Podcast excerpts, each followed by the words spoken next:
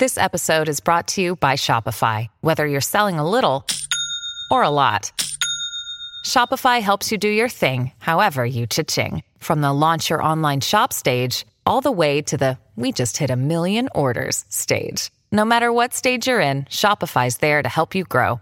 Sign up for a $1 per month trial period at shopify.com slash special offer, all lowercase. That's shopify.com slash special offer.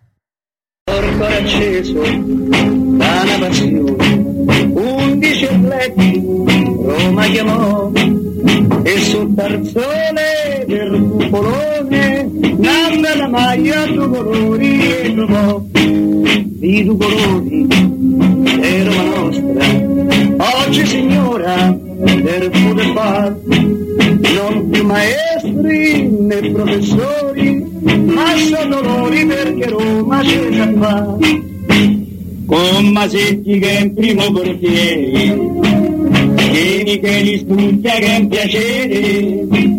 Poi c'è Taccorello del Bonini con Gran Fulvio Bernardini che da scuola all'Argentini.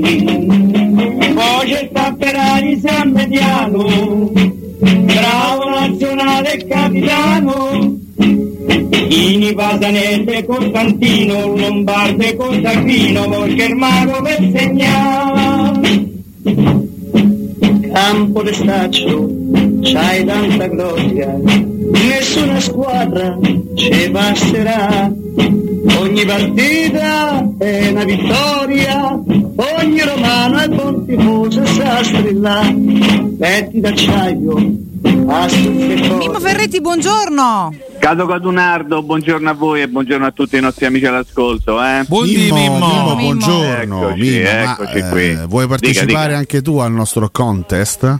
Eh, quale dei tanti che fate? Ah, oggi, oggi La abbiamo formazione probabile di domani? la formazione di domani. Oggi abbiamo così chiesto questa cosa ai nostri ascoltatori. Sì. Abbiamo messo anche in palio un premio. Quindi chi E qual è il premio? Una mia foto nudo? Di quando ero bambino? Il premio è un, un buonissimo gelato. Ce la chiedono offerto- molti, Mimmo, eh? Offerto da Valentina. Eh, però ecco, Soprattutto di quando ero bambino, sì. Ovviamente chi indovinerà tutti eh, i giocatori che scend- tu- tutti gli 11 giocatori che scenderanno in campo domani a Firenze, visto che è una formazione molto Ah, Vabbè, sì, sì, difficile. partecipo, va bene. partecipo, allora, quindi vogliamo, no? pro- Tanto- guarda, vogliamo subito provare a buttarla giusta formazione Sì. per domani? Allora, Secondo eh, Mimmo, eh? fammi, fammi un attimo raccogliere le Ragionare. idee. Raccogli le idee. Allora, eh, Svilar, Sì. Svila! eh, Iorrente, mm, Smalling, Bagnez. Iorente, Smalling e... La state scrivendo, ma Sì, eh, così. Sì, sì, sì. Poi Missori e Zaleschi, due esterni. Ok. E mediocampo Tairovic e Wijnaldum. Tairovic e Gini. E Volpato Solbakken dietro Belotti. Volpato Buonasera. è una chiamata interessantissima. Volpato eh? Solbakken dietro. Belotti. Ok, questa ce la Ma mettiamo. lì. Diciamo, eh, l'avete scritta, me la, me la sono segnata Yes. anch'io. Alcuni credo che siano proprio inevitabilmente destinati ad essere titolari. Solbakken forse farà anche il capitano, adesso non lo so. Eh, Tairovic, eh, Missori, Iorente, sto pensando a tutti quelli che non vedo svilare come possibili barra probabili titolari a Budapest. Belotti. Eh, Smolli forse l'ho, l'ho messo Smolli perché ha bisogno di giocare. Magari Aspe- speriamo bene. Se Sì, dovesse sì, giocare, bisogna- anche Wijnaldum che fino a questo momento devo dire ma non mi ha convinto sta bene ma sta bene da un punto di vista fisico e non atletico quindi magari ha bisogno un pochino di giocare e nella mia testa c'è che a Budapest giocheranno Matic e Cristante quindi Wijnaldum è sempre nella mia testa è destinato a non essere uno dei titolari a meno che non si voglia cambiare Eh, vedete non messo nemmeno Bove è interessante insomma, no. fare anche questo parallelismo, no? Cioè, quindi ipotizzare la formazione domani l'abbiamo fatto e anche la formazione di Budapest, perché chiaramente Mourinho Sì. quella formazione lì già ce l'ha in testa, eh, questo è poco sicuro, no? Quindi a lui è Budapest stato molto chiaro, ha detto fosse stato possibile avremmo fatto volentieri a meno di giocare la partita di Firenze, ma nemmeno mi posso presentare con la primavera, questo lui ha detto, in qualche modo però manderà in campo per l'ennesima volta la Roma C e ci farà capire, come stavi sottolineando tu, quale potrebbe essere la formazione di Budapest, ma io credo che la formazione di Budapest sia abbastanza scritta facendo tutti gli scongiuri sperando che nessuno sia costretto ad alzare il braccio e dire aia mi fa male qualche cosa, perché poi gli uomini sono quelli. Mm, se l'interrogativo che ci stiamo portando dietro ormai da settimane è quello legato a Dybala, io non, non, insomma, non penso che Dybala potrà essere titolare, meno di un mezzo miracolo da qui a mercoledì prossimo. E, e però non mi convince neppure Mourinho quando continua a dire eh, non giocherà la finale, non giocherà la finale, poi dopo dieci minuti dice ma forse se mi fa un quarto d'ora me, insomma, me, me lo pio e me lo porto a casa. Insomma lì su, su Dybala non c'è pretattica secondo me, c'è proprio la voglia di non andare a stuzzicare nemmeno la scaramanzia, non lo so, boh, qualche cosa deve, deve esserci dietro, anche perché se la situazione è questa, poi facciamo passare la partita di Budapest, vediamo come andrà, poi sarà il caso comunque di farci delle domande sulla situazione del, della caviglia, de, de, dei muscoli, di, di, quello che riguarda Di Bala tutto compreso anche in una prospettiva futura. Ma adesso non, non, credo che sia opportuno farlo, no? c'è da pensare ad altri. Però ti chiedo, Quindi, mh, la mm, formazione tu l'hai fatta quella di Budapest? Allora io l'ho fatta e ci possono essere un po' di cocoriti ci possono aratica, essere tre ballottaggi. Io, io ho, ho, nella testa tre ballottaggi, però stavo dando un'occhiata appunto alla, alla, alla, alla, tua formazione. Tu, anche se vuoi permettiti, eh, permettiti mi permetto, mi permetto. tu non mi metti domani Stefano Sciarawi perché probabilmente giocherà eh, mm. Me lo devo tenere lì perché mm. c'è la situazione di, di mm. Spinazzola che è molto okay, no, borderline, okay, dall'altra okay. parte Selic non sai come sta, mm. quindi forse Zaleschi ti potrebbe servire dall'altra parte, quindi devi un, un attimo centellinare Però ti chiedo, la ti situazione chiedo, esterna. Visto sì. che tu domani non mi metti neanche Bove, sì. allora Bove, no, lo, Bove ormai diventa un titolare della Roma. Quindi Bove tu a Budapest lo vedi? Io a Budapest eh, vedo 3-5-2 con eh, Pellegrini e Ebram lì mm, davanti mm, e tre mm. centrocampisti okay. Bove, Matic e Cristante. Ok, ok, ok. Questi io ho in mente questi, poi magari sbaglio, poi facciamo no, dei beh, ragionamenti che non dovrebbero essere fatti perché c'è di mezzo un'altra partita, perché la partita di Budapest è ancora lontana, però nella mia testa c'è un 3-5-2 con un centrocampo formato da eh, Matic, Cristante e Bove, due esterni che potrebbero essere Sharawi in questo caso perché comunque ti dà anche una mano eventualmente nella fase offensiva e dall'altra parte uno fra Zaleschi e Celic bisogna vedere come stanno uh-huh. Spinazzola non credo che sia pronto per giocare dall'inizio Ebram davanti con un supporto pellegriniano ecco. okay. ricordate che Pellegrini comunque non sta bene quindi eh domani no. non gioca l'avevamo vista alla fine della partita contro la Serenitana che è uscito dal campo un po' zoppicando non sì. ci abbiamo fatto grande caso io personalmente non l'ho sottolineato perché no, non gli ho dato forse la valenza opportuna e giusta. Però Pellegrini è uno che se zoppica poi zoppica, nel senso non è uno che magari no, Finge, eh, cena, si ferma per poco conto. No. Però Mourinho ha detto che sarà pronto, quindi io devo aspettarmi Ma che, ti chiedo, che Mimmo, sarà pronto. Se, chiedimi, se, chiedimi. se la Roma dovesse riuscire a recuperare Spinazzola sì. a Budapest si va a quel punto con Spinazzola a titolare a sinistra e il Sharawi con Pellegrini e Abram davanti eh, e, quindi, e quindi Bove fuera a quel temo, punto. Temo che in qualche modo possa esserci questa opzione, però col 3-4-2-1. Eh certo. Perché se l'idea dell'allenatore è quella di giocare 3-5-2, metti sempre i tre centrali e metti Cristante, Matic e Bove. Uh-huh, Ricordando sì, una sì, cosa, che il, il, Sevilla gioca 4-2-3-1. Sì. Che è una, un, un atteggiamento tattico particolare che è insomma come tutti diciamo, i moduli di gioco è un modulo che può essere cambiato in corsa con estrema facilità 4-2-3-1 ti porta a 4-1-4-1, ti porta a 4-4-2, ti porta a 4-3-3, ti porta a 4-2-4, insomma a secondo di, di come poi disponi le pedine in campo. In linea teorica avere tre centrocampisti sulla carta ti dà una superiorità numerica in mezzo al campo che non fa mai male, nel senso che sei più, come posso dire, intenso in quanto intensità di personaggi in quel reparto e, e quindi ti dà un po' la garanzia di avere una copertura che tu puoi in qualche modo sfruttare tenendo conto che dall'altra parte col 4-2-3-1 c'è sicuramente tre attaccanti più una punta centrale o comunque due sicuramente attaccanti e più una punta centrale. Il 4-2-3-1 originario nasceva con eh, chiamiamoli l'esterno a destra e l'esterno a sinistra del terzetto lì, lì, davanti come attaccanti puri, cioè non prevedeva uno un pochino più attaccante e un altro un pochino meno. Per fare l'esempio, Ricordiamoci il 4-2-3-1 di Spalletti, quello del primo Spalletti alla Roma. C'era da una parte uno che attaccava un pochino di più e dall'altra uno che magari faceva anche sì. una fase più tattica, Taddei sì. e Manzini, ok? Sì. Ma, ma, il 4-2-3-1 nasceva proprio nell'origine con due attaccanti veri, quindi insomma bisogna vedere anche che tipo di interpretazione darà il Siviglia a questo 4-2-1 per l'occasione. Tu quando è, ieri mi sembra hai raccontato con dovizia di particolari tutte le varie formazioni che il Siviglia ha proposto recentemente, sempre con questo atteggiamento tattico, con questo modulo, però noi non sappiamo quale poi sarà la scelta finale in funzione di mercoledì. Quindi metterti con un centrocampo piuttosto folto, in, con grande intensità, come posso dire, di giocatori, a me non dispiace, sapendo che poi hai la possibilità attraverso alcuni elementi di andare a proporre un gioco offensivo. Penso a Pellegrini, penso a Sciaravi, se lo sistemi lì comunque ti danno una mano anche alla fase offensiva. Non vorrei essere troppo pesante con questi ragionamenti, però stiamo parlando un pochettino di pallone, quindi è un discorso che, che prima o poi do- dovremo affrontare, lo anticipiamo un pochino perché ci stiamo dimenticando completamente della partita di domani. Tu che pronostico hai fatto Alessio per la partita di domani? 3-0? 3-0 per la Fiorentina, sì, chiaramente questo. spero di sbagliare. Riccardo, tu che pronostico hai fatto e mi sono perso? Oh, ho detto 1-1 io vale? Neanche se ricordo. 1-1. Ah, neanche se ricordo, vabbè, però manco così, però. 1-1. Riccardo.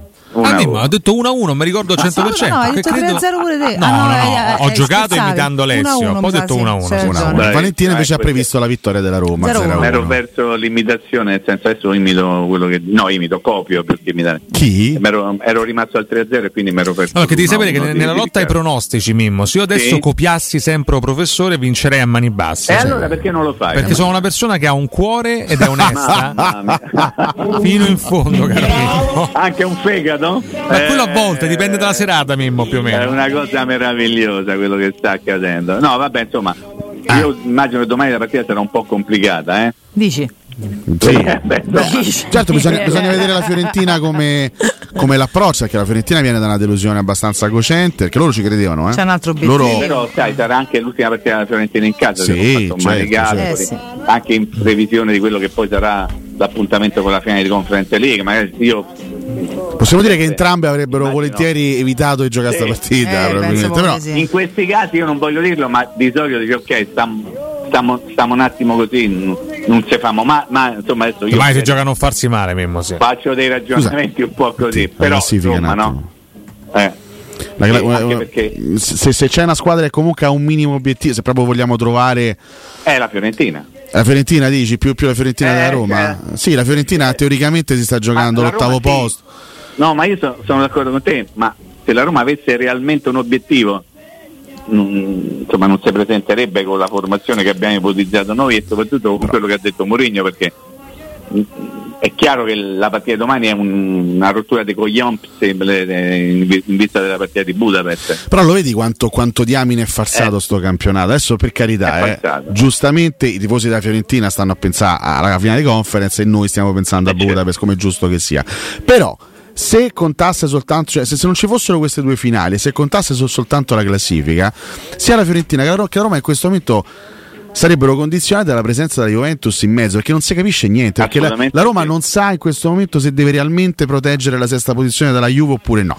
La Fiorentina Beh, non sa se l'ottavo posto mm. può contare per la conference oppure no perché c'è in mezzo la Juventus. È un campionato io lo dico vergognosamente falsato da, sta, da sta situazione che riguarda la Juventus. È veramente detto una cosa questo, imbarazzante. detto questo ho aggiunto che eh, la Roma che è in qualche modo certa di giocare il prossimo anno in Europa, ma non sa, non, non sa quale tipo di competizione farà, immagino che abbia un pochino di difficoltà ad arrivare attraverso il campionato Champions League, quindi Champions se non sarà conference sarà Europa League. La Roma si trova in questo momento, in questo campionato, io sono d'accordo con te, è abbastanza strano per non dire falsato, ad avere il 50% di probabilità di raggiungere la Champions League vincendo una sola partita. Sì, Quindi certo. è chiaro che l'atteggiamento complessivo da parte della Roma Ma è certo. quello e secondo me è giusto in, a questo punto della stagione un atteggiamento del genere. Mm. Ovviamente dobbiamo fare un ragionamento magari un pochino più datato e pensare a quello che magari non è stato fatto prima, ma non nelle intenzioni, nella pratica. Certo. Perché la Roma ha buttato per strada, ha lasciato mm. veramente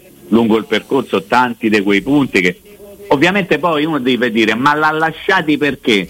Perché non ce l'ha fatta? Sì, andiamo a vedere tutta la situazione e magari vai a, a, a fare un rendiconto, un riassunto di quello che è successo e c'è una statistica impressionante che riguarda le partite successive all'impegno d'Europa League che hanno sempre quasi costretto la Roma a non vincerle mm, mm, mm. e questo ci dà la misura in, di quanto la competizione europea abbia influito. Io ho due grandi rimpianti Mimo per quanto riguarda il campionato. Non ha fatto le coppie, le coppe da marzo in poi e vedi dove sta. Eh, eh, è tutto lì, eh. Di punti, lì, di punti è chiaro che qua e là ne hai persi parecchi, però Cremona per me è stata una sconfitta inaccettabile, assolutamente inaccettabile sì. e poi ovviamente il gol di Salmaghers. Quelli, quelli, sono i miei due rimpianti veri legati al campionato della Roma.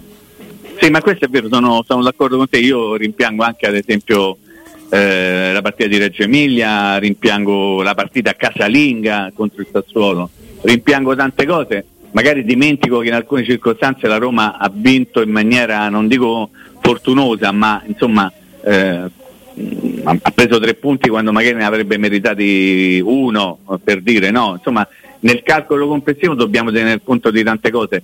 Quello che io non accetto in un discorso eh, preventivo di, di bilancio de, del campionato, non della stagione, è che venga detto eh, però la Roma con eh, gli innesti di Wijnaldum, Di Bale e Belotti avrebbe dovuto comunque fare di più. Io ricordo che questi tre giocatori, leva Di Bala che per motivi eh, fisici che ha dato comunque tanto, ti ha dato poco e niente per un problema enorme dal punto di vista eh, appunto fisico che poi è diventato anche atletico eh, e Pelotti non ti ha dato niente. Purtroppo. Quindi il problema è l'incapacità della Roma di aver sfruttato questi due più uno, più uno sarebbe Di Bala che comunque ha avuto un rendimento ovviamente condizionato alle proprie condizioni o proprio un rendimento assoluto nonostante questi tre perché se uno pensa che la Roma che era partita con Guainaldum, Belotti, mamma mia quanto siamo forti e Di Bala di fatto ha potuto sfruttare soltanto Di Bala al 50-60%, quindi poi mm.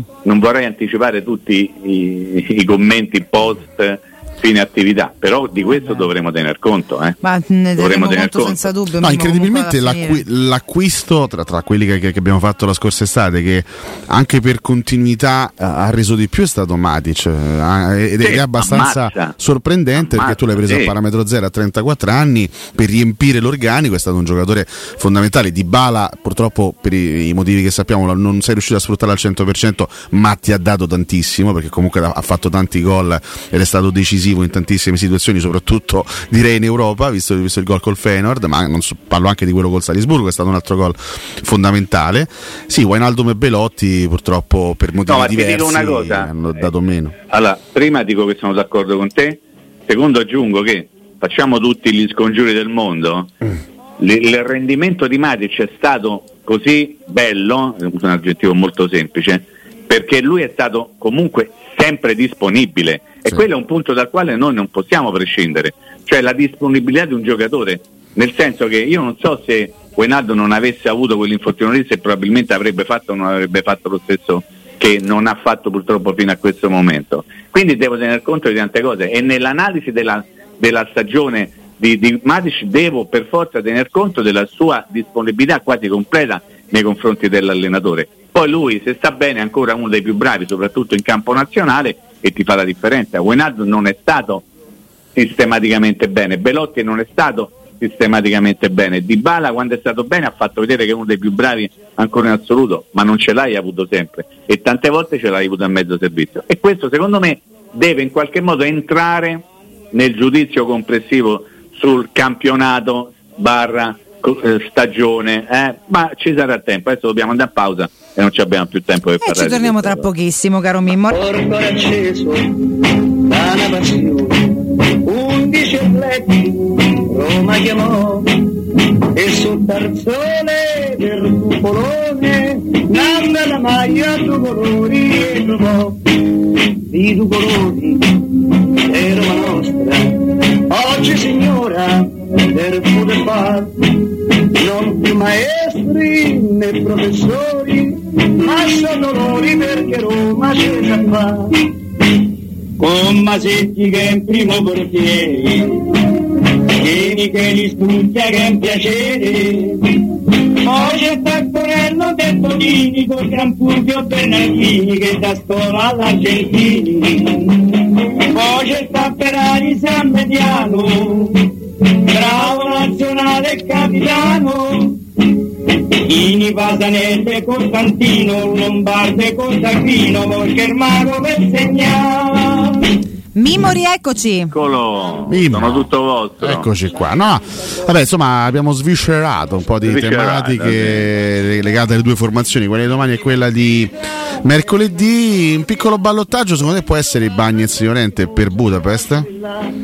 Eh, sì, credo che Mancini e Smoni se stanno bene saranno sicuramente i titolari. Ultimamente Llorente prima di, di farsi male era diventato diciamo, più titolare rispetto ai Bagnets, complice anche il fatto che Ibanez stava attraversando un momento molto complicato dal punto di vista del rendimento.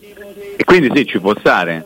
Ehm, in questo caso sarebbe soltanto il terzo di sinistra, perché qualora fossero Mancini, Smalling e Ibanez e Llorente uno dei due, quindi gli altri due sono a posto, resta da capire che tipo di, eventualmente di impostazione anche di uscita palla vorrà dare Mourinho perché Llorente adesso senza che Ibanez e il suo clan se ne abbiano a male è uno un pochino più bravo rispetto eh sì. a Ibanez infatti Mourinho aveva giustificato no? eh, esatto. l'utilizzo di Llorente esattamente quello quindi resta da capire anche magari come strategia di gioco eh, Siviglia è una squadra che chiama tenere il pallone no? come un pochino tutte le squadre eh, spagnole che preferiscono fare o tentare di fare loro la partita la Roma è una squadra che abbiamo visto adora in qualche modo farsi attaccare per poi ripartire, ecco quando tu metti dentro dei giocatori che hanno la possibilità di fare partire l'azione in un certo modo anche da dietro, anche con una qualità maggiore l'uno rispetto all'altro, forse puoi ipotizzare uno come Llorente al posto di Bagnez. Resta da capire come,